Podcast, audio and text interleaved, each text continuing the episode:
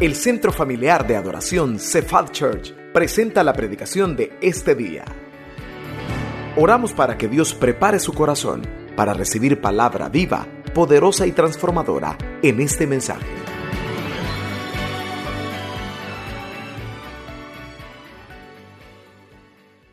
Vamos a ver estas lecciones que nos da la palabra acerca del tema de la oración.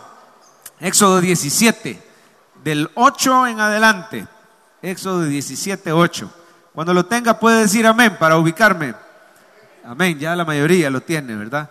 Bienvenidos todos, especialmente los que nos visitan por primera vez. El Señor les da la bienvenida este día. Queremos que hagan vida aquí en esta iglesia, ¿verdad? Que el Señor les hable, los bendiga, que si están solteros, que se casen aquí en la iglesia. Dicen amén.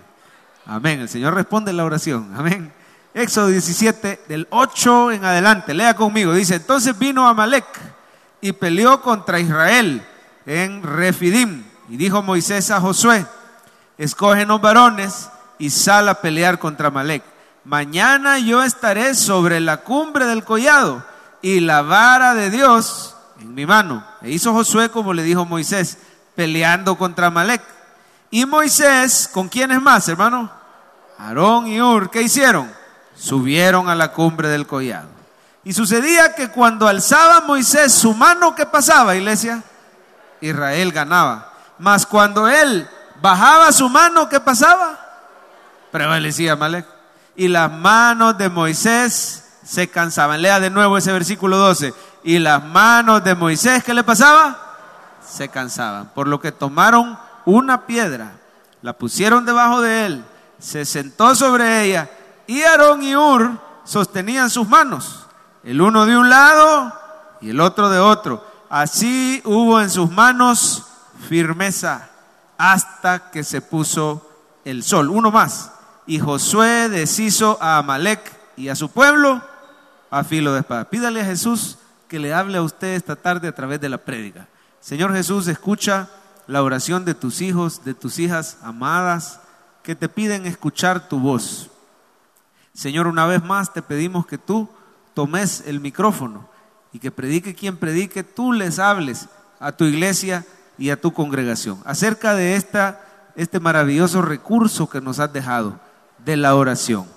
Gracias, Señor, porque eres un Dios cercano a tus hijos. No eres un Dios distante, sino que te has revelado a tus hijos, nos has quitado el velo, nos has hecho cercanos, amigos, hijos tuyos y nos permites que nos comuniquemos contigo. Tu oído, dice tu palabra, está inclinado, está atento a la oración de sus hijos. A ti te interesa lo que cada uno te dice, Señor. Y aún en medio de una multitud, tú oyes lo que cada uno de nosotros te dice. Estás atento y eres poderoso y eres bueno. Lo que más te pido, Señor, es que según lo que cada uno está viviendo, así les hables hoy, según su necesidad. Y te pido que nos ayudes a poner en práctica esta palabra. Hacernos hombres y mujeres de oración efectiva, eficaz. En el nombre de Jesús y la iglesia dice, amén. Pueden sentarse. Hay una frase bien curiosa de un personaje de hace muchos años. Hay, hay, unos personajes en la iglesia, hermano, en la historia de la iglesia, usted sabe que empezó con los apóstoles, ¿verdad? Empezó con Cristo y los apóstoles, pero después de ellos vinieron unos personajes que hoy se les conoce como los padres de la iglesia. Y se les llama así porque Dios los usó para poder desarrollar doctrinas de la iglesia. Por ejemplo, recién se había terminado de escribir la Biblia, nadie había explicado doctrinas, por ejemplo, como la doctrina de la Trinidad, que Dios es uno en tres personas, ¿verdad? Padre, Hijo, Espíritu Santo. Usó Dios a estos hombres que eran bien estudiosos para desarrollar la doctrina de la Trinidad, explicársela al resto de la iglesia. Y hoy gozamos de teología, de conocimiento bíblico, gracias a la labor de los padres de la iglesia. Pues hubo un padre de la iglesia llamado Agustín de Hipona. A ver, digan conmigo, Agustín de Hipona. Este Agustín dijo una frase que me cautivó cuando le leí, me encantó. Póngale atención. Dice Agustín, la oración es la fortaleza del hombre y la debilidad de Dios. Póngale coco. La oración es la fortaleza del hombre ¿Cuántos alguna vez se han sentido cansados y sin fuerzas y han sido fortalecidos por Dios a través de la oración? ¿Cuántos han recibido nuevas fuerzas o han podido hacer cosas que no podían hacer en sus propias fuerzas y todo producto de la oración? La oración es la fortaleza del hombre, pero dice él, también la oración es la debilidad de Dios. O sea, que tenemos un Padre bueno que no se resiste a las peticiones de sus hijos. Es un padre que quiere responder a las peticiones de sus hijos. ¿Cómo es un papá con su niña amada, por ejemplo? Es su debilidad. Lo que la niña le pida, ese hombre puede ser fuerte, puede ser implacable, pero si es su niña amada, ahí está su debilidad, lo va a ablandar. ¿Cómo es un papá con su hijito recién nacido? Lo que el niño quiera, lo que le pida, va a ser hasta un esfuerzo sobrehumano, aún quizás hasta endeudarse, qué sé yo, con tal de darle lo que necesite. Así es nuestro Padre Celestial. No es que sea débil por falta de poder. Eh, la debilidad se refiere a que es un exceso de amor que Dios, tiene para con sus hijos. Hermano, a través de la oración Dios responde a las necesidades de sus hijos. Voy a poner una frase en pantalla, yo quiero que usted la pueda leer conmigo y esa frase resume el mensaje de hoy. Dios oye la oración de sus hijos y les da la victoria. A ver, léala conmigo, iglesia. ¿Cómo dice? Dios oye la oración de sus hijos y les da la victoria. Pocas cosas son tan importantes para el cristiano como una buena vida de oración. Pocas cosas. Yo le diría, ahí está el secreto del éxito de tu vida como cristiano, la oración. Si tienes el, privilegio, porque hay personas que son, son naturalmente bien dadas a orar, no les cuesta, yo les soy sincero, a mí sí me cuesta. A mí se me facilita, por ejemplo, sentarme, leer la Biblia, leer un buen devocional, pero en la oración yo me tiendo a distraer y Dios me ha tenido que ir ayudando. Pero hay personas que son bien dadas yo le diría, hermano, hay pocas cosas tan importantes para la victoria suya como una buena vida de oración. Hay que hacer los cambios que sean necesarios. De eso trata este mensaje, hermano. Que usted le pida al Señor convertirse en un hombre y en una mujer de oración. A ver, diga conmigo, quiero ser un hombre de oración o quiero ser una mujer de oración. Pídaselo al Señor, Dios, hazme un hombre, una mujer de oración. Hay personas que dicen, mire, pero pastor, la oración no es lo único importante. Por ejemplo, para el cristiano también es importante tener victoria sobre el pecado. ¿Quiere tener victoria sobre el pecado? La oración. Si usted está orando, no está pecando. Si usted está orando, pasa un buen periodo después que no le dan ganas de pecar, porque usted está sintonizado con Dios. Usted está siendo lleno del Espíritu Santo. Personas que dicen, no, pastor, pero no es lo único la oración, ¿verdad? Por ejemplo, también la lectura de la palabra. ¿Quiere entender lo que lee? Necesita practicar la oración. El Espíritu Santo lo va a iluminar, le va a explicar la Biblia, le va a dar el poder para ponerla en práctica. Pastor, también es importante eh, que Dios nos guarde de los dardos del enemigo, la oración que Dios nos abra puertas o nos cierre puertas o nos dirija por su voluntad. La oración. La oración es clave en la vida del cristiano. Y hermano, eso lo vemos en esta historia de Éxodo. Yo quiero pedirle de favor que no cierre el pasaje de Éxodo. Lo vamos a estar usando durante toda la prédica. A ver, ábralo en este momento, téngalo frente a usted y vamos a estar narrando un poquito qué es lo que pasó aquí con Moisés. Vamos a poner una imagen en pantalla de cómo se veía Moisés en el momento que estaba llevándose a cabo la batalla. Vamos a dejar ahí esa imagen un ratito. Mientras tanto, permítame contarle un poquito. Mire su Biblia, la primera frase que leímos. Dice, vino Amalek y peleó contra Israel en Refidim. Aquí lo que significa es que Israel iba tranquilamente por el desierto, ya habían cruzado el Mar Rojo, ya el Señor les había dado el maná, les había sacado agua de la roca. Israel iba en un momento con su fe en alto. Iba avanzando a paso firme por el desierto. Pero cobardemente, estos amalecitas, un pueblo que era antiguo enemigo de Israel, los atacaron por la retaguardia. Eso es lo que dicen los historiadores, que Israel iba un campamento avanzando y la parte de atrás iban los más pequeños, las mujeres, los niños, los más vulnerables, y por la parte de atrás, estos amalecitas los atacaron. Era difícil, hermano, detener ese ataque porque fue sorpresivo. Los amalecitas eran descendientes de Esaú. Y usted se acordará que Jacob y Esaú, dos hermanos que se pelearon a muerte, al final hubo un medio reconcilio ahí, pero los descendientes de Esaú que son estos amalecitas, quedaron con ese resentimiento, ¿verdad? Ellos vivían en el desierto y atacaron sorpresivamente cuando vieron a los descendientes de Jacob, que era Israel. Y llegaron, hermano, y los agarran desprevenidos. Los, los, niños, las mujeres no podían poner resistencia, no había cómo huir. Así que Moisés tiene que improvisar un poco. Acuérdense que no tienen un ejército bien formado. De hecho, es la primera vez que se menciona a Josué, el que iba a llegar a ser capitán del ejército israelita. Se menciona por primera vez, es un ejército sin experiencia, pero entonces Moisés conoce el poder de Dios en la oración. Y Moisés le dice, a ver Josué, mira, vamos a hacer humanamente lo posible. Te vas a organizar, prepararnos hombres, como diciendo, formate un ejército, vamos a hacerle frente a este ataque que nos han hecho, pero no tengas temor. Yo voy a estar allá en la cumbre del collado y me voy a llevar la vara. Eso es bien importante, ya lo vamos a ver. Y cuando yo esté en la parte alta, ustedes están peleando y cuando nos volteen a ver, ahí voy a estar yo con las manos levantadas. Hermano lindo, quiero decirle algo, la razón por qué Israel tenía victoria no era por el poder de su ejército. La razón por qué Israel ganaba no era porque Josué era muy talentoso o los varones muy esforzados.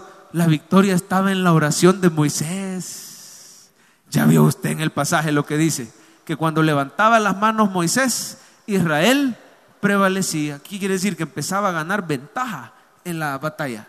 Pero cuando a Moisés se le cansaban las manos, las sentía muy pesadas y bajaba las manos y dejaba de orar, como algunos de nosotros a veces nos cansamos y dejamos de interceder, dejamos de orar, pausamos nuestra oración, no somos perseverantes, entonces dice que Amalek prevalecía. ¿Qué quiere decir eso? La razón de la victoria de Israel no era porque eran muy buenos, no era por su astucia, dice la Biblia, no es con ejército ni con fuerza, sino con mi santo espíritu. El Señor oye la oración de sus hijos y les da la victoria. Ahí podemos ver en la imagen a Moisés sentado sobre una roca, ¿verdad? Porque si él no se sentaba, le quedaban en alto las manos a Aarón y a Ur y se iban a cansar ellos también. Las manos de Moisés les tenían que quedar aquí, ¿verdad? Entonces sentaron a Moisés en una roca, le agarraron las manos. Yo, yo me imagino que el más ancianito que está a la par, que se le ve el rostro, probablemente sea Aarón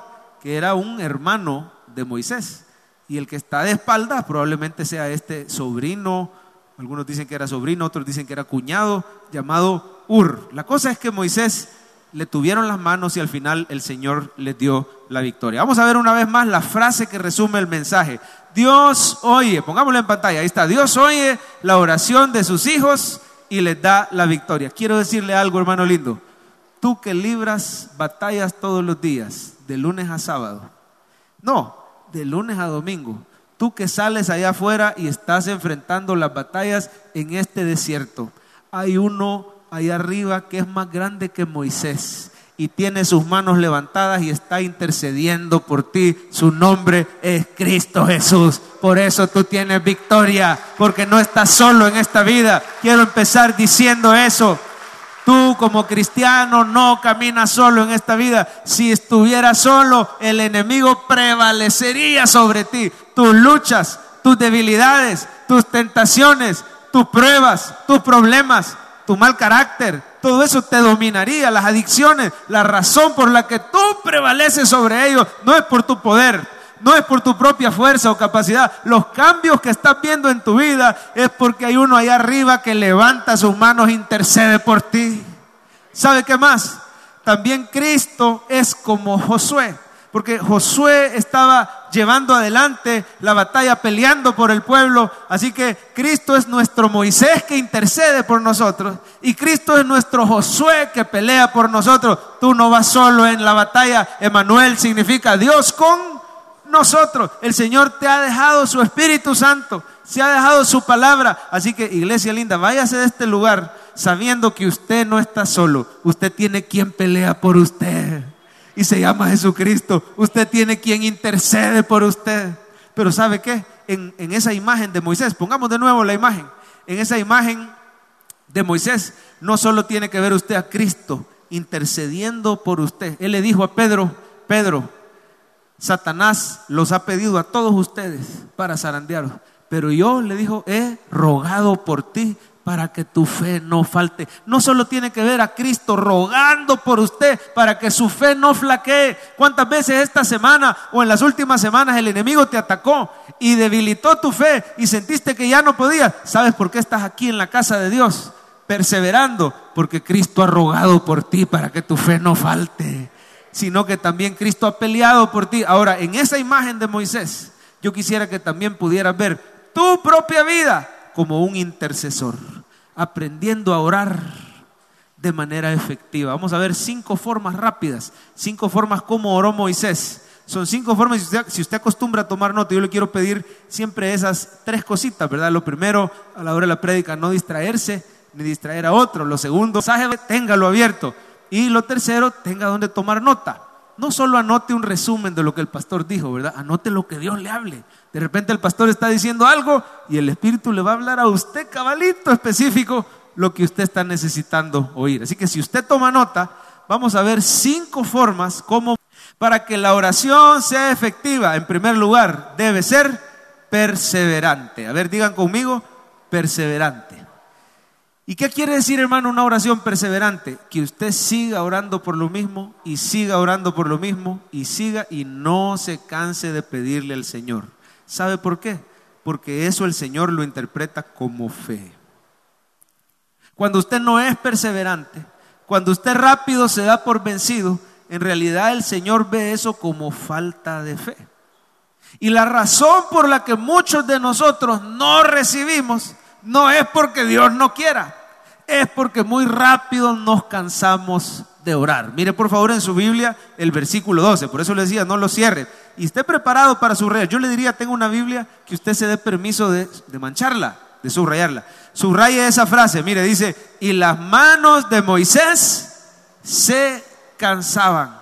¿Cuál es el problema del cristiano por el que no persevera en la oración? Porque muchas veces nos cansamos de orar. Hermano lindo, hay, existe esto, se llama agotamiento espiritual. ¿Sabe, ¿Sabe el original del hebreo?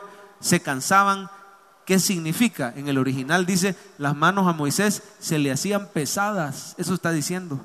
Si usted agarra una botella de agua de medio litro y, y, usted la tiene aquí estirada, lejos del cuerpo, usted la va a sentir livianita. Pero con el paso del tiempo, esa botella se llega a sentir como que fuera una pesa de 30, 40 libras, me siente pesadísima. Y llega alguien que está fresquito y va a agarrar la botella y le va a decir, no, no seas exagerado, si no pesa. Lo que pasa es que perseverar cuesta. Amén. Y muchas veces en la oración, note usted que el que se cansó no fue Josué. Josué era el que peleaba la batalla y no dice que se cansó. El que se cansó fue Moisés, porque muchas veces lo espiritual es agotador. Ore siempre por sus pastores, ore siempre por sus líderes, porque hay un agotamiento espiritual. Pero sobre todo usted, hermano, pídale al Señor que renueve su fuerza y que usted pueda ser perseverante en la oración. Hay hermanos aquí que tienen uno, dos, tres meses orando por un trabajo, orando por una casa, orando por un aumento, orando por un milagro en su familia, orando por ser liberados de sus propias cadenas. Dos, tres meses y ya te cansaste de orar y decir, no, es que a mí el Señor no me escucha, a mí el Señor quizás no me oye. Las manos de Moisés se cansaban y muchos de nosotros nos cansamos en la oración. Pero mire cómo dice al final, cuando dice que Aarón, ahí en pantalla, Aarón y Ur sostenían las manos el uno del otro y, y dice que hubo en sus manos firmeza. Cuando le tuvieron las manos a Moisés, hubo firmeza. ¿Sabe que esa palabra se traduce como fidelidad o se traduce como fe? Es la misma palabra en el hebreo que significa fe o fidelidad. Quiere decir que si yo soy perseverante en la oración, el Señor, si yo me mantengo firme orando por lo mismo, clamando, creyendo, el Señor interpreta eso como fe. El Señor interpreta eso como fidelidad. Yo te quiero animar a que vuelvas a aquella antigua costumbre de anotar en tu Biblia las peticiones que le estás haciendo al Señor. Anótalas y no las borres y no las taches hasta que el Señor responda. ¿Hasta cuándo dejó Moisés de tener las manos en alto? Él fue fiel, él fue firme, él tuvo fe hasta que el día terminó y ellos derrotaron a sus enemigos. ¿Hasta cuándo vas a dejar de orar por esa petición? Hasta que el Señor responda. Eso sí, Hay que dejar que Él responda en su tiempo, a su manera y que responda como Él quiera responder. Dios siempre responde nuestras oraciones, pero nosotros tenemos que ser fieles. Dice Pablo a los tesalonicenses, pongámoslo en pantalla, orad sin cesar. Léalo conmigo como dice, orad sin cesar. Y no significa, siempre que usted oiga una ambulancia, ore. El Señor es poderoso para sanar. ¿Cuántos lo creen? Amén. Siempre ore. Hay familias, hay personas que van ahí involucradas, ¿verdad? Que el Señor tenga misericordia. Pero orar sin cesar no quiere decir que usted va a amanecer orando, se va a ir en el camino orando, se va a bajar del bus orando, va a llegar a la oficina orando, va a comer orando. No, no, quiere decir que, que pase todo el día orando, orando, orando. Orar sin cesar significa no interrumpa su oración cuando ve que Dios no le contesta. Sea perseverante en la oración. Anotemos esas peticiones, aunque tengamos años. ¿Cuántos años cree usted que le costó a Abraham estarle clamando al Señor para que le diera un hijo con Sara? ¿Usted cree que fueron seis meses? Son décadas. ¿Cuántos años pasó orando José para que el Señor respondiera a su petición, a su oración, lo sostuviera? El proceso de José, décadas. Son años de años, pero el Señor es fiel. Él oye la oración de sus hijos la oración de un Daniel. si esa cautividad duró 70 años. Pero nosotros debemos de ser fieles en la oración. Orar sin cesar significa que usted le pida al Señor, dame esa firmeza, dame esa fe, dame esa fidelidad en la oración. Y hasta que tachemos la petición. Así vi un hermano, un, buen amigo mío, que eh, en nuestra infancia, en nuestra adolescencia, él vivía aquí en El Salvador, hoy ya vive en otro lado pero mientras vivía aquí en El Salvador, yo recuerdo que este amigo me tuvo la confianza de contarme las dos peticiones que él había anotado al dorso de su Biblia, que la oración, para que sea efectiva, tiene que ser perseverante. eran dos peticiones. Y él le dijo al Señor, Señor, yo solo te pido que tú me des mi novia. Yo no quisiera andar jugando, yo no quisiera andar en palabras del yo no quisiera andar de picaflor, yo quiero que de verdad tú me presentes a una buena mujer, que sea mi novia, y yo te pido también, decía él, que me concedas la visa, porque quiero visitar a unos familiares en Estados Unidos. Y por años, orando por esas dos peticiones, orando por esas dos peticiones. Era constante este hermano, ¿verdad? Y va a creer usted que a los meses el Señor le presenta una cipota, una buena mujer cristiana, y se hacen novios. Y este amigo bien emocionado a tachar check, la primera, ¿verdad? Ya el Señor me concedió la novia. Mira, carra, ya el Señor me dio la novia, ya solo falta la visa. Yo sé que el Señor me la va a dar. Voy a seguir orando, voy a seguir clamando, voy a seguir perseverando. ¿Y qué cree que pasó al par de meses? ¿Qué cree que pasó? No, no le dieron la visa, lo cortó la novia. Retrocedió. Bueno, ¿qué tenemos que hacer cuando Dios dice no? Cuando las cosas no salen cuando nos, como nosotros queremos, dejamos de orar. ¿Cómo es usted cuando Dios le cierra puertas? Deja de orar. Mire, lo que hay que decirle al Señor es, yo me agarro siempre de aquella promesa del Salmo 32.8, te, eh, te haré entender y te enseñaré el camino que debes andar. Sobre ti fijaré mis ojos. Yo le digo, Señor, yo voy a seguir orando por esto hasta que tú me respondas. Como dijo Jacob, vean, no te dejaré hasta que me bendiga. O hasta que cambies mi oración. Si el Señor cambia la oración, pero no es dejar de orar, es orar en un sentido diferente. Señor, usted dirija mi oración, yo quiero orar con el Espíritu Santo, yo quiero orar conforme a su voluntad, pero no dejemos de orar. Y este amigo sigue orando, sigue orando y Dios le pone, yo voy a cambiar tu oración, pero quiero que me sigas pidiendo. Y él decía, Señor, por la novia y por la visa, por la novia y por la visa, ¿qué va a creer usted que al año, más o menos, lo contacta una amiga de infancia? Por redes sociales. Ella lo encontró a él. Ella lo contactó. Mira, fulano, ¿cómo has estado? ¿Te acordás de mí? Sí, ¿qué tal vos? Y mira, ¿y, te casaste? No, fíjate, estoy soltero. Ah, yo también. Y empiezan una amistad. Y esa amistad, hermano, Dios la va dirigiendo. Total que se terminan, óigalo bien, casando. Después de un periodo corto de noviazgo, ella viaja a El Salvador. Porque resulta que es ciudadana americana. Él no lo andaba buscando, no hay que que se casó por eso. Simplemente así se dieron las cosas. Dios no le dio novia, le dio esposa. Y Dios no le dio la visa, le dio la ciudadanía. ¿Cuántos alaban al Señor por su misericordia? Dice la palabra que Él puede hacer más abundantemente de lo que pedimos o entendemos. Pero hermano, según el poder que opera en nosotros, debemos de orar siendo perseverantes. Hay un versículo que Jesús le dio a personas que quizás no eran perseverantes en la oración. Mire Lucas 18 rápidamente, le refirió Jesús una parábola, lea por favor, sobre la necesidad de orar siempre y no desmayar, diciendo, había en una ciudad un juez que no temía a Dios ni respetaba a hombre, y en esa ciudad había una viuda, la cual venía a él. Ahí la forma del verbo implica que era constante, venía todos los días, ¿verdad? Venía a él diciendo, hazme justicia de mi adversario. Ahí tenemos la persona que pide, tenemos la petición y tenemos el que recibe la petición. Este que recibe era un juez malvado, corrupto, terrible. Y esta mujer viuda estaba bien necesitada, pero lo que tenía a su favor era su constancia, la constancia en la oración, llave del éxito. Y ella le decía, hazme justicia. Mira el 4. Y él no quiso por algún tiempo. Pero después de esto dijo dentro de sí, aunque ni temo a Dios, ni respeto a hombre, sin embargo, oiga, porque esta viuda me es molesta, le haré justicia. No sea que viniendo de continuo me agote la paciencia. Y dijo el Señor, oigan lo que dijo el juez injusto. ¿Acaso Dios, ahí está el contraste, Dios no es un juez injusto, Dios es un Padre bueno. ¿Cuántos dicen amén?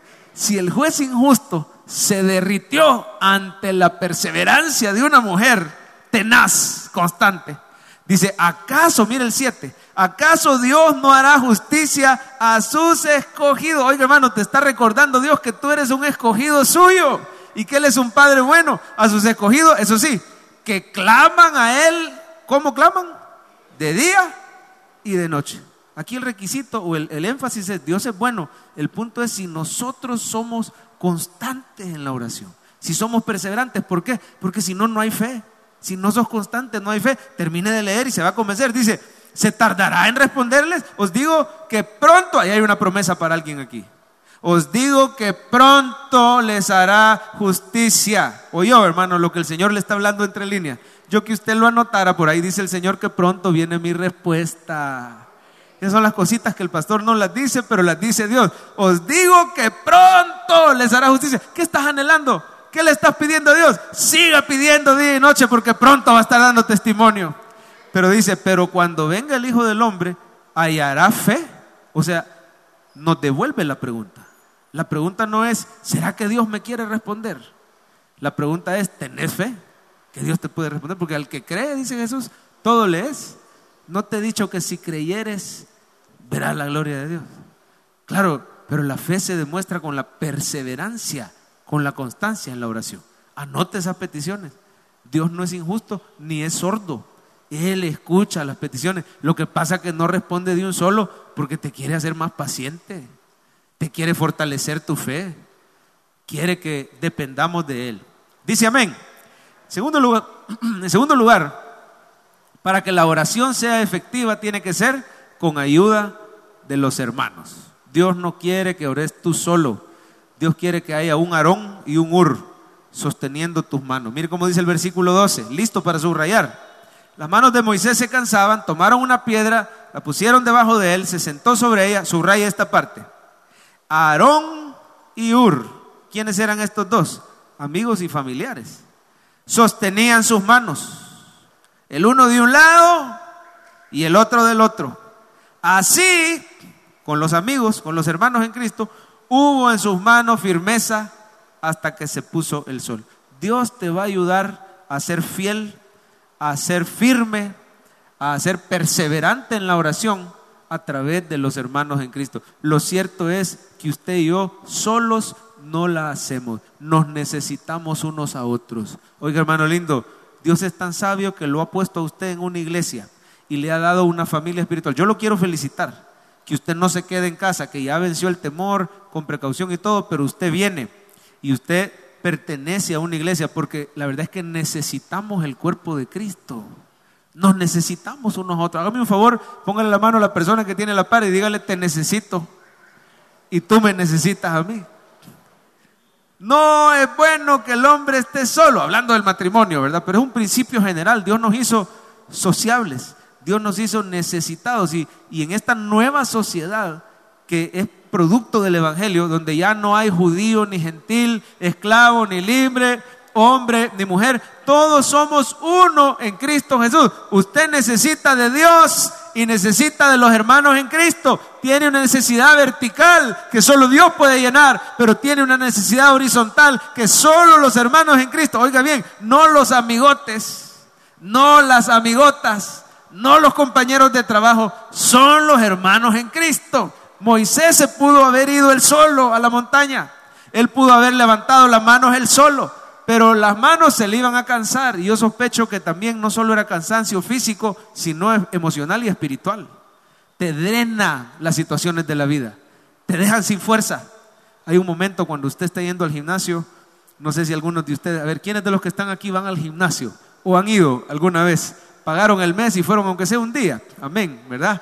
Sí, amén. ¿Qué pasa cuando ya llevas bastantes repeticiones? Hay un punto que se llama fallo muscular tu cerebro le ordena al brazo que suba, pero el brazo no hace caso, ya no puede, ya se agotó, se acalambra. Entonces, ¿qué pasa cuando Moisés veía que Amalek iba prevaleciendo? Quizás emocionalmente decía, ay Dios, es de más, esto está verde, esto está difícil. Pero lo que ocurrió en ese collado es que hubo un acto físico, pero también un apoyo moral.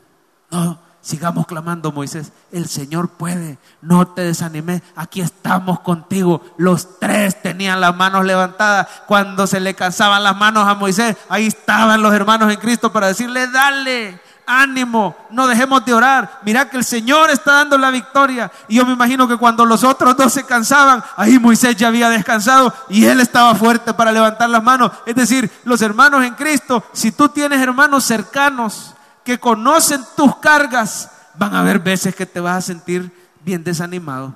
Van a haber veces que quizás vamos a patear el alambre, vamos a recaer, vamos a tropezar, no vamos a venir. Pero ahí están los hermanos en Cristo, teniéndote las manos, diciéndote, ¿por qué no viniste? Nos hiciste falta. Tengo un amigo muy querido que está presente hoy. No digo su nombre ni nada porque no le pedí permiso y no lo quiero incomodar pero todos los días, y, la verdad es que fueron varios, todos los días el año pasado, hoy, estoy cumpliendo un año de haber tenido COVID, y el año pasado estaba yo en lo peor, ¿verdad? De la aflicción y, viendo ahí que, que se fue fulano y que se fue, yo sentía que yo era el próximo que me iba ahí, hermano, pero un amigo que está aquí presente y todos los días pendiente, estamos orando. Yo a veces sentía mis manos así, sin fuerza ni ánimo para orar. Hay situaciones que te botan, y te drenan. Pero hay hermanos que van a orar por ti. Y Jesús está orando por ti. Y no estás solo. Necesitas compartirle tus peticiones a los hermanos. Mire cómo dice Santiago, ahí en pantalla va a aparecer.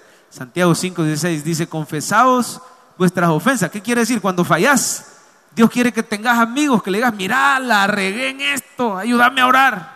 Orad unos por otros para que seáis sanados. La vida cristiana no se vive como llanero solitario, se vive en comunidad. Orad unos por otros para que seáis sanados. La oración eficaz del justo puede mucho. ¿Cómo es esa oración eficaz? Es grupal. Ahí lo acaba de decir el contexto. Es unos por otros. Tener la confianza. Yo te quiero preguntar bien puntual. Hay personas de esta iglesia que te conocen por nombre y apellido de cerca, que saben cuáles son tus anhelos, tus luchas, tus peticiones? Y la otra pregunta bien puntual, ¿conoces tú las peticiones de alguien más? La situación de otra familia por la que tú estés orando. Que si tiene hijos inconversos, que están anhelando que esos hijos se conviertan, que se está pasando una prueba financiera terrible, que si está en necesidad, porque no solo es de orar, es de ser solidarios, es de darse apoyo mutuo. Necesitamos tener una comunidad así. No te aísles, sino que sé parte de un life group y si no se pueden reunir en persona, habrán un chat y por WhatsApp se comparten las peticiones de oración. La, oración efectiva tiene que ser grupal. Hace poco una parejita de hermanos en Cristo tuvo un bebé y ese bebé nace, hermano, y a los dos días de nacido empiezan las fiebres y empieza la neumonía y le dicen a saber si es COVID o no sabemos. La cosa es que no te podemos traer a tu bebé. Tú te tienes que ir a tu casa y nos vas a dejar el bebé aquí, por lo menos una semana. Y el bebé se empeora. Estos papitos ni siquiera conocían la carita del bebé. No lo había podido ni ver. Inmediatamente nació, se lo llevaron. Y ese bebé se va empeorando, se va empeorando, lo intuban o entuban, ¿cómo se dice? Lo, lo entuban, ¿verdad? Bueno, eso, lo intubaron. Grave. Resultó que no era COVID, gracias a Dios, como que aspiró algo a la hora de nacer y, eso causó una infección, una neumonía, pero sí era grave. Y estuvieron estos hermanos, yo no me imagino la angustia que se debe sentir con un bebito recién nacido. No, recuerdo el nombre, era un nombre bíblico, Daniel creo que se llamaba el niño. Pero tenemos un chat en WhatsApp y estos hermanos pidieron oración. Por favor, estamos desesperados. El niño lo llevaron a tal unidad, en tal hospital, ahí está, no lo conocemos. Oren por nosotros, oren por el niño, que el Señor haga el milagro. Y empieza, hermano, un ejército de oración. Varios de ustedes pertenecen, creo, a ese chat que se llama Orando por Sanidad Divina. Y si quiere lo podemos agregar, ahí solo me escribe y lo agregamos, ¿verdad? Pero lo, importante es que usted tenga un grupo cercano de hermanos con quienes compartir, porque se va armando una cadena, un vallado de oración. Y el Señor dice en su palabra, hermano, que Él, cuando dos o más se ponen de acuerdo, es más, veámoslo en pantalla, Mateo 19 o Mateo 18 es, Mateo 18, mire cómo dice, otra vez os digo, o sea que ya lo había dicho antes, que si dos de vosotros se pusieren de acuerdo en la tierra, oiga, acerca de cualquiera cosa que pidieren, le será hecho por mi Padre que está en los cielos. Porque donde están dos o tres congregados en mi nombre, ahí estoy yo en medio de... Claro, si usted ve el contexto de este pasaje, estaba hablando de la disciplina eclesiástica y que habían dos o tres testigos.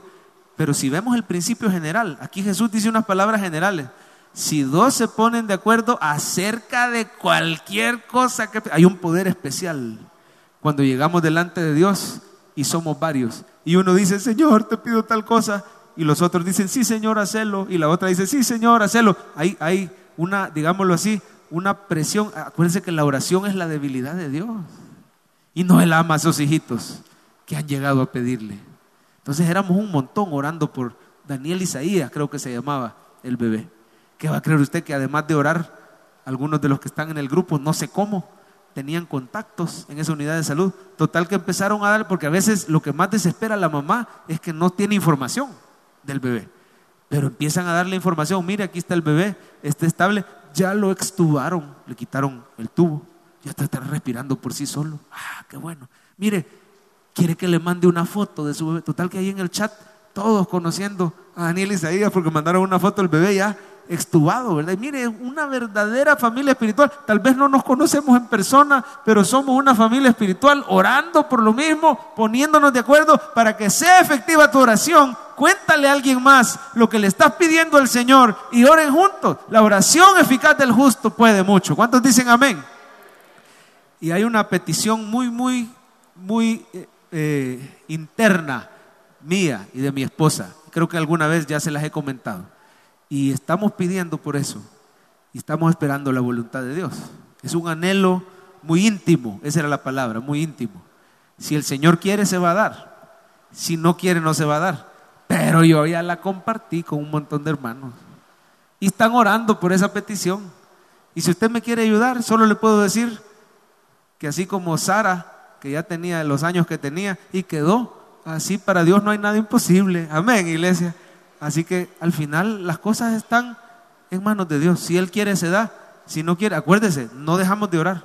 Tal vez Él va a cambiar la oración, pero nosotros no dejamos de orar. Así tiene que orar usted con ayuda de los hermanos. Número tres, para que sea efectiva, la oración tiene que ser apoyada en Cristo. Esa es la número tres. Si usted anota, hágalo, apoyada en Cristo.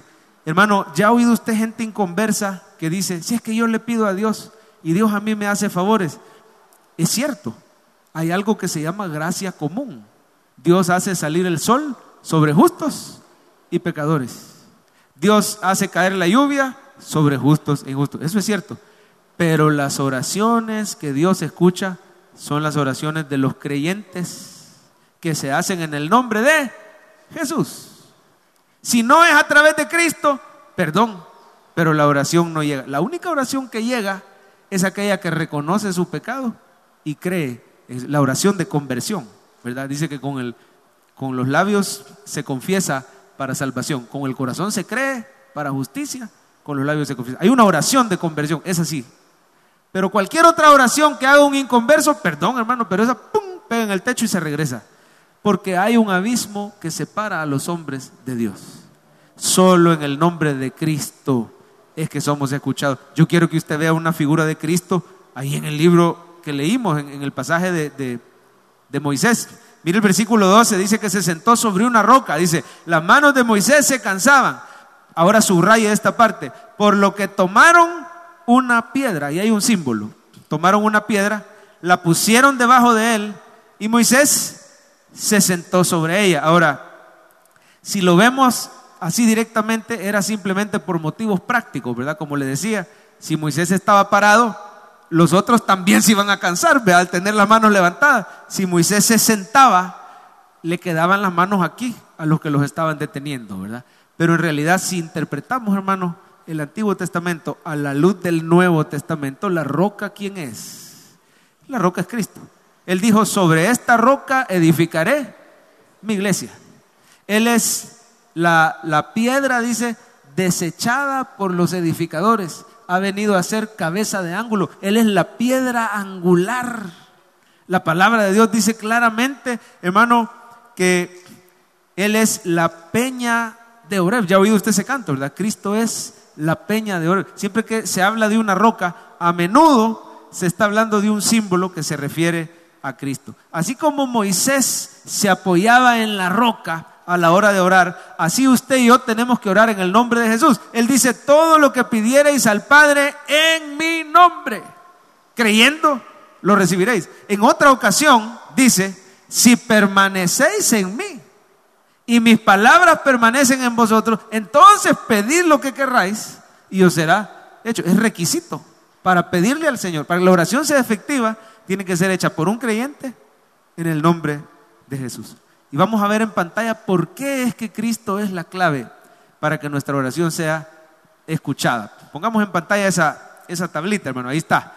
Cristo hace que nuestra oración sea escuchada. Vamos a leer hacia abajo, ¿verdad? Primero, porque quita el pecado. ¿Cuántos pecadores lavados por la sangre de Cristo hay en la casa de Dios? El Señor te quita el pecado y ahora ya no hay estorbo. Nos justifica, o sea, cuando Dios te ve que llegas delante de Él, te ve como si nunca hubiera pecado. Y eso es gracias a Cristo. Nos reconcilia con Dios. Antes de Cristo, usted y yo éramos enemigos de Dios. ¿Cómo va a llegar un enemigo a pedirle a alguien un favor? Lo que se va a encontrar es la ira, la venganza, el juicio. Pero dice la Biblia, justificados pues por la fe, tenemos paz para con Dios. Si yo ya estoy en paz con Dios, ahora Él me da su favor. Cuando yo llego, me reconcilia. Mire del otro lado, dice que nos da libre entrada. ¿Qué pasó cuando Cristo murió en la cruz? Se rasgó el velo del lugar santísimo. Hoy usted y yo, cuando cerramos los ojos, estamos llegando, adivine a dónde, directamente por nuestra unión con Cristo a través del Espíritu, estamos llegando directamente a la presencia del Padre. Hermano, oíste esta maravilla, es que se nos pasa por alto. Usted cierra sus ojitos y está en el lugar santísimo. El Dios de los cielos te ha dado una audiencia instantánea. Cuando salen palabras de tu boca, te está oyendo el Señor. Qué maravilloso es eso. No podemos pasar por alto, no podemos desperdiciar semejante privilegio. ¿Cuánto costaría que te diera una audiencia el presidente Bukele o la nueva asamblea o el nuevo fiscal o los nuevos no sé cuántas personas? ¿Cuánto costaría que te dieran una audiencia? Pero estos poderes son pasajeros. ¿Cuántos dicen amén? El rey de reyes y señor de señores te recibe todos los días en tu aposento porque te da libre entrada. Oiga, gracias a Cristo dice, tenés al Espíritu Santo que nos ayuda a orar conforme a su voluntad. Gracias a Cristo. Es que Cristo es la clave. ¿Por qué no lo dice conmigo esta mañana? Cristo es la clave, dígalo. Cristo es la clave. Él intercede por nosotros y nos da todas estas bendiciones. Había una hermana de esta iglesia que recibió una llamada de una amiga inconversa. Esta hermana me dio permiso. Hoy son bien amigas y las dos se congregan aquí en la iglesia, ¿verdad? Pero me contaban ellas que la conversión de la última fue así.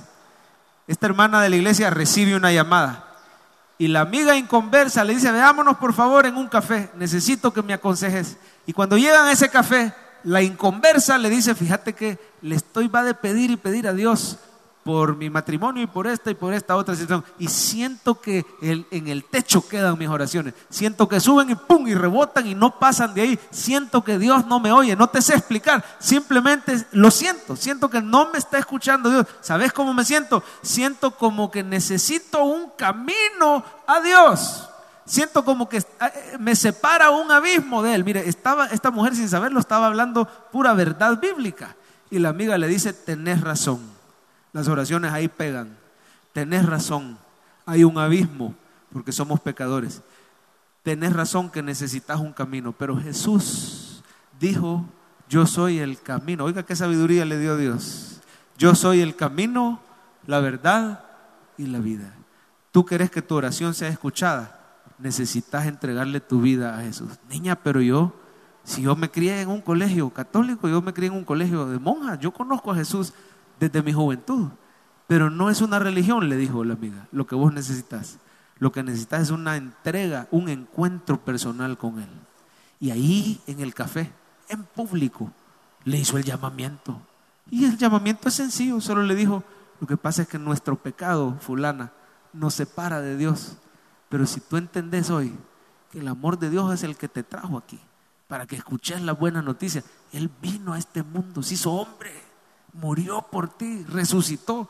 Y oye, si tú le pedís que te salve, si tú le entregas tu vida, vas a, ser hecha hija de Dios. Y ahí te va a empezar, va a creer que esta mujer ahí mismo hace la oración, nace de nuevo, se bautiza. Por cierto, ya vienen los bautismos en agua, son aquí mismo a las 3 de la tarde, el día 23 de mayo, ya casi va a ser dentro de unos tres domingos creo que cae, 23 de mayo. Ahí están los buzones azules. Solo me deja su nombre, su correo y le mando información para que usted tome la decisión, ¿verdad? Pero le decía, esta hermana se bautizó, recibió a Cristo, inmediato se bautizó. Y después del bautismo, esta mujer testifica cómo comenzó en su vida esa aventura de oración tras oración tras oración contestada. Porque la clave de la oración contestada es Cristo. Él es nuestra confianza en la oración. Dice amén, iglesia. En cuarto lugar, para que sea efectiva, nuestra oración debe ser basada en las promesas de Dios. Mire por favor el versículo 9, dice que Moisés llevaba algo en la mano y esto es clave. Moisés dijo a Josué, escogenos varones, sal a pelear contra Malek, mañana yo estaré sobre la cumbre del collado, oiga, y la vara de Dios en mi mano. Imagínese usted a Dios arriba en el cielo y a Moisés abajo en el collado y cuando Dios veía a Moisés y escuchaba la oración, lo que veía enfrente de su rostro era la vara. ¿Qué estaba haciendo Moisés? La vara representa el pacto y las promesas de Dios con su pueblo. Cuando Dios llamó a Moisés en la zarza ardiente, en la mano tenía su vara. Y Dios le dijo, ¿qué tenés en la mano? Tengo esta vara, ¿verdad? Cuando el Señor lo mandó a, a convencer al faraón y hacer milagros, lo hizo con la vara cuando salieron y el, bueno, las plagas, ¿verdad? El agua se convirtió en sangre, cuando salieron y el mar rojo se abrió, todo eso el Señor lo hizo a través de la vara, ¿verdad? Con la vara golpeó la roca y entonces salió agua de la roca. Es decir, esa vara representaba el llamado de Dios a Moisés y al pueblo de Israel, representaba el pacto, representaba las promesas. Moisés oró recordándole a Dios sus promesas y su pacto. Y eso es poderoso, mi hermano, porque nuestro Dios no cumple caprichos, nuestro Dios cumple promesas. Dice amén, iglesia. Él ha prometido y desde el momento que las pone en la Biblia es porque tiene toda la intención de cumplirlas. Si el Señor no las va a cumplir, mejor ni siquiera las pone. Pero Él, oiga bien, Él ha empeñado su palabra. El problema es que no conocemos las promesas. Y si no conoces las promesas, no te sirven de nada porque no, no, te estás apropiando de ellas, no estás orando. Lo que el Señor quiere es que llegues delante de Él y digas, Señor, tu palabra dice, a ver, diga esas palabras conmigo, diga, tu palabra dice. Y usted va a orar por los enfermos y usted dice, Señor, con la vara, ¿verdad? Tu palabra dice, sobre los enfermos impondrán sus manos y los enfermos sanarán. Señor, tu palabra dice que tú me vas a mostrar el camino por el que debo andar. Tu palabra dice que eres mi pastor, que me pastorearás siempre, que en las sequías saciarás mi alma. Señor, tu palabra dice que tú eres poderoso, ¿verdad? Para romper cadenas de pecado. Tu palabra dice, eso es poderoso, maravilloso llegar delante de Dios como el salmista. Mire en pantalla el Salmo 119. Así llegaba el salmista delante de Dios y decía, acuérdate de la palabra dada a tu siervo, en la cual me has hecho esperar. Oración efectiva. Tu palabra, Señor, dice que tú suplirás todo lo que os falte conforme a tus riquezas en gloria. Tu palabra dice que quitarás el corazón de piedra y pondrás un corazón de carne y pondrás tu espíritu. Convierta a ese ser querido, Señor. Pero usted llega orando de esa manera. Estaba orando ahí hace un ratito dándole gracias al Señor porque no nos deja medias. ¿Cuántos reconocen que tienen muchas áreas en su vida que cambiar todavía? ¿Cuántos aquí necesitan la gracia de Dios cada día de su vida? Tu palabra dice, Señor, ahí le decía, que tú perfeccionarás la buena obra que has comenzado en mí, en mis hijos, en mi esposa. Tú la perfeccionarás. En la semana estaba bien triste porque me saqué de quicio. ¿Cuántos aquí pierden los estribos y se enojan a veces? Amén. Cuando vine a sentir enojado, enojado por, voy a decir una palabra bien salvadoreña, por bayuncadas. Ustedes creyeron que iba a decir una peor, ¿verdad? Pero esos son ustedes. enojado por cosas. Uno de los niños me pasó un, café caliente en el carro. Yo iba adelante y me lo pasó y me lo pasó. Quizás él se confió que yo lo había agarrado y cuando, uno va manejando a veces no, tiene la mano como torcida. No lo agarré bien y, se voltea el vaso aquí el niño lo soltó muy rápido y cuando vine a sentir levanté la voz. Me estoy desnudando mi corazón delante de usted, levanté la voz. Lo peor es que el café ya se había acabado. El niño me estaba dando el vaso para que lo pusiera eh, ahí en la puerta, ¿verdad? Y yo creí que el café estaba lleno, entonces me asusté hombre, ¿qué te pasa? Pásamelo bien, hombre. Y cuando vi que no tenía nada, y después que uno ha levantado la voz, se siente apenado, dígame si no, amén. Pero le decía, Señor, tu palabra dice que tú vas a perfeccionar la buena obra. Dame un corazón apacible, paciente, amable. Le voy a poner otro ejemplo. El cristiano que no conoce las promesas es como que tenga un montón de pisto, pero lo deje en la casa. Imagínese que usted anda afuera y necesita comprar algo, ¿de qué te sirve el pisto en la casa? todavía en el banco sí, porque tenés tarjeta de débito, pero si está en la casa, le voy a contar un ejemplo de, mi hijo mayor que le pasó esta semana. Este bandido me ha salido más árabe que mi papá. Este sí, mire, me ha salido, lo digo con respeto porque lo digo de mí mismo, ¿verdad? Turco con toda la palabra. Mire, en la pandemia ha mandado a hacer una sus mascarillas, ahí las anda vendiendo y vende mascarillas. Y, nadie le, él solo tiene esa iniciativa. El abuelo le dio dinero y entonces lo invierte, hizo unas sus camisetas, tiene su canal de YouTube. Me ha salido más árabe que mi papá, por eso les digo, Y eso que es convertido y todo, Pero mire, tiene sus ahorros, el cipote, tiene su platita. La vez pasada yo me doy cuenta porque nos pide que nosotros se lo guardemos. Lo que le da la abuela, el más chiquito es un poquito más gastón. Lo que se lo dan, se lo gasta, ¿verdad? Aunque también tiene sus ahorritos. Pero el mayor no gasta nada. Y, ese es el secreto, pues, porque quiere comprar algo. Y yo le digo, vos tenés pisto. Ah, pero vos sos mi papá, me dice. Y quiere que yo pague. ¿verdad? Y todo lo va guardando, todo lo va guardando. Todo lo va guardando el bandido. Lo que le dan sus negocios, lo que le da su canal de YouTube, todo lo va guardando el bandido. Les, puedo tener la confianza de contarles cuánto tiene en sus ahorros no gasta el bandido. Ahí lo tiene en la casa, en una su caja cerrada con llave. Ahí lo tiene.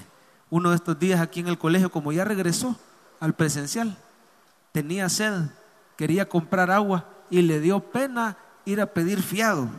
Y no había traído ni un cinco. Y me iba a buscar allá a la oficina y resulta que yo no estaba. Total que teniendo, mire usted la escena, teniendo 500 pesos en la casa, y aquí en el colegio muriéndose de sed porque no podía comprar algo que valía 25. Hubiera ido donde la hermana le hubiera pedido fiado. Es que tenía cara de brava, me dijo, va a querer usted. Pero no era tu mami, era, era alguien más. tu mami no estaba en el momento. porque la mami de ella sí le fía. Pero mire, qué terrible es el cristiano que necesita y tiene un tesoro en la Biblia, pero no anda consigo las promesas. Entonces ahí se está muriendo de necesidad, pero porque no se puede las promesas, las tenés que andar contigo, te las tenés que saber de memoria, tenés que pedirle al Señor, enséñame qué promesas en tu palabra puedo yo usar para mi necesidad, promesas de provisión, promesas de protección. El ángel de Jehová, ¿cómo dice la de protección? Acampa alrededor de los que le temen y los defiende. Hay cantidad de promesas. Usted, si usted en Google puede poner cuáles son las promesas de Dios para los cristianos y le empiezan a salir un montón en la Biblia. O el libro, ahí donde hermana Saidi, usted se lleva el libro Su nueva vida en Cristo. Y ahí al final hay como 10 promesas de Dios para los creyentes. Las Biblias de estudio tienen promesas de Dios. Le voy a contar un último ejemplo, porque si no aquí no vamos a estar toda la tarde. Rapidito, perdone por, por el tiempo. Un hermano que desde marzo del año pasado no ponía pie en la iglesia, por miedo, por la cuarentena. Y él me confesó que a lo largo de todos estos meses se enfrió horriblemente en lo espiritual. Ya no quería ni venir a la iglesia, ni poner pie. Ya ni veía los, antes veía los cultos en línea, los dejó de ver y se sentía triste por estar tan desconectado. Es más, hasta me confesó que no solo se enfrió, había retrocedido en su vida espiritual y había recaído a viejos pecados. Pero había algo dentro de él que le decía, yo quiero volver al Señor. Y dice que él lo sentía como cuando uno tiene hambre. A ver, ¿cuántos han sentido? ¿Cuántos tienen hambre ahorita? ya, ya nos vamos, ya nos vamos. Cuando usted tiene un hambre, pero que hasta le duele el estómago de hambre y te, te, truena, ¿Cuál, ¿cuál es la palabra? Te ruge la tripa. Él dice que sentía hambre espiritual, hambre de Dios. Señor, tengo hambre de ti. ¿Cómo hago? Tengo miedo. No me quiero contagiar. ¿Y sabe cómo empezó a orar? Encontró una promesa que decía, bienaventurados los que tienen hambre y sed de justicia, porque ellos serán saciados. Aquí dice, Señor, tu palabra dice que tú me vas a saciar. Tengo hambre de ti. Ayúdame a volver a mi iglesia.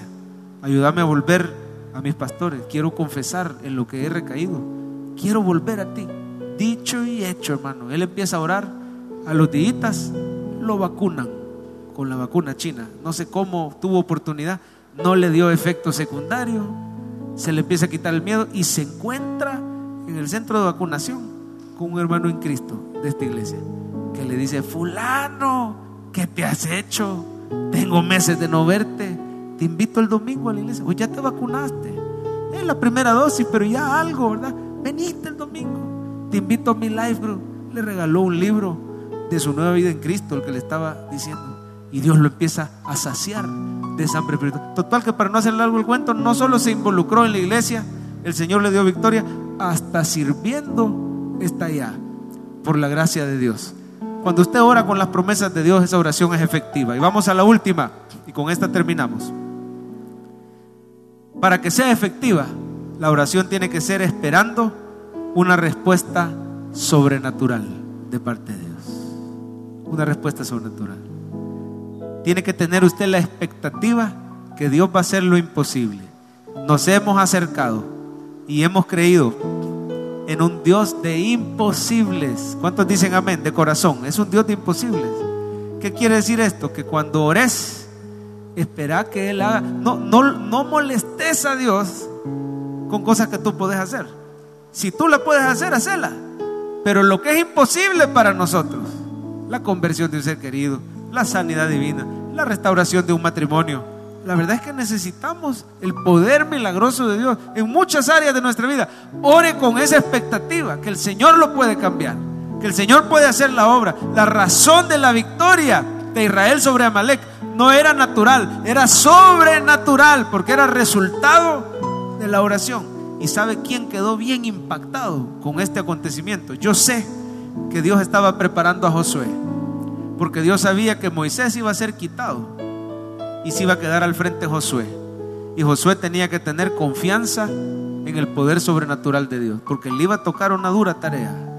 Iba a entrar a la tierra prometida, iba a conquistar y repartir la tierra prometida. Y habían gigantes más aguerridos que los amalecitas.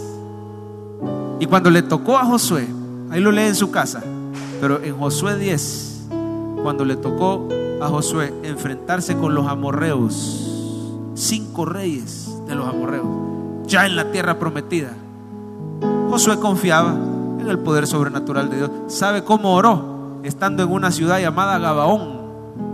Él sabía que el poder sobrenatural de Dios estaba atento a su oración. Y Josué levantó las manos y dijo, sol, detente. Y se detiene el sol 24 horas. Y empiezan a caer unos tetuntes de granizo, dice la Biblia, que murieron más amorreos por el granizo que por la espada de Josué. Y el sol no se puso hasta que hubo derrotado por completo a sus enemigos. Y nunca antes ni después, dice, ha habido un día como ese, donde el sol se detuvo y Dios atendió a la voz de un hombre. Pero hoy usted y yo tenemos a Cristo, tenemos el recurso de la oración. Y el Señor hace maravillas y milagros sobrenaturales a aquellos que oran con fe. Póngase de pie, vamos a ver el resumen del mensaje y vamos a cantarle al Señor. Para que la oración sea efectiva, léalo conmigo para que no se pierda el resumen. Le puede tomar foto ahí también. Para que la oración sea efectiva, ¿cómo tiene que ser, hermanos? Cinco formas. Número uno, perseverante. Número dos, número tres, apoyada en Cristo. Número cuatro, basada en las promesas. Y número cinco, esperando una respuesta sobrenatural. Digámosle, Dios de. Esperamos que este mensaje haya sido de bendición para su vida. La Biblia dice que Dios es santo y el ser humano es pecador, pero en su gran amor, el Padre envió a Jesucristo a morir en la cruz para pagar por nuestros pecados. Luego lo resucitó para darnos vida eterna. Si usted cree en Cristo como Salvador y Señor, hable con Él diciendo, me arrepiento, perdona mis pecados, te ruego que me salves. Ponga su fe en Él y crea que solo Cristo le puede salvar. Bienvenido a la familia de Dios. Le invitamos a congregarse en Cephal Church los domingos a las 7 a.m., 9 a.m., 11 a.m. y 5 p.m. Visite nuestro sitio web cephadchurch.org o búsquenos en las redes sociales como Cephal Church. Dios le bendiga.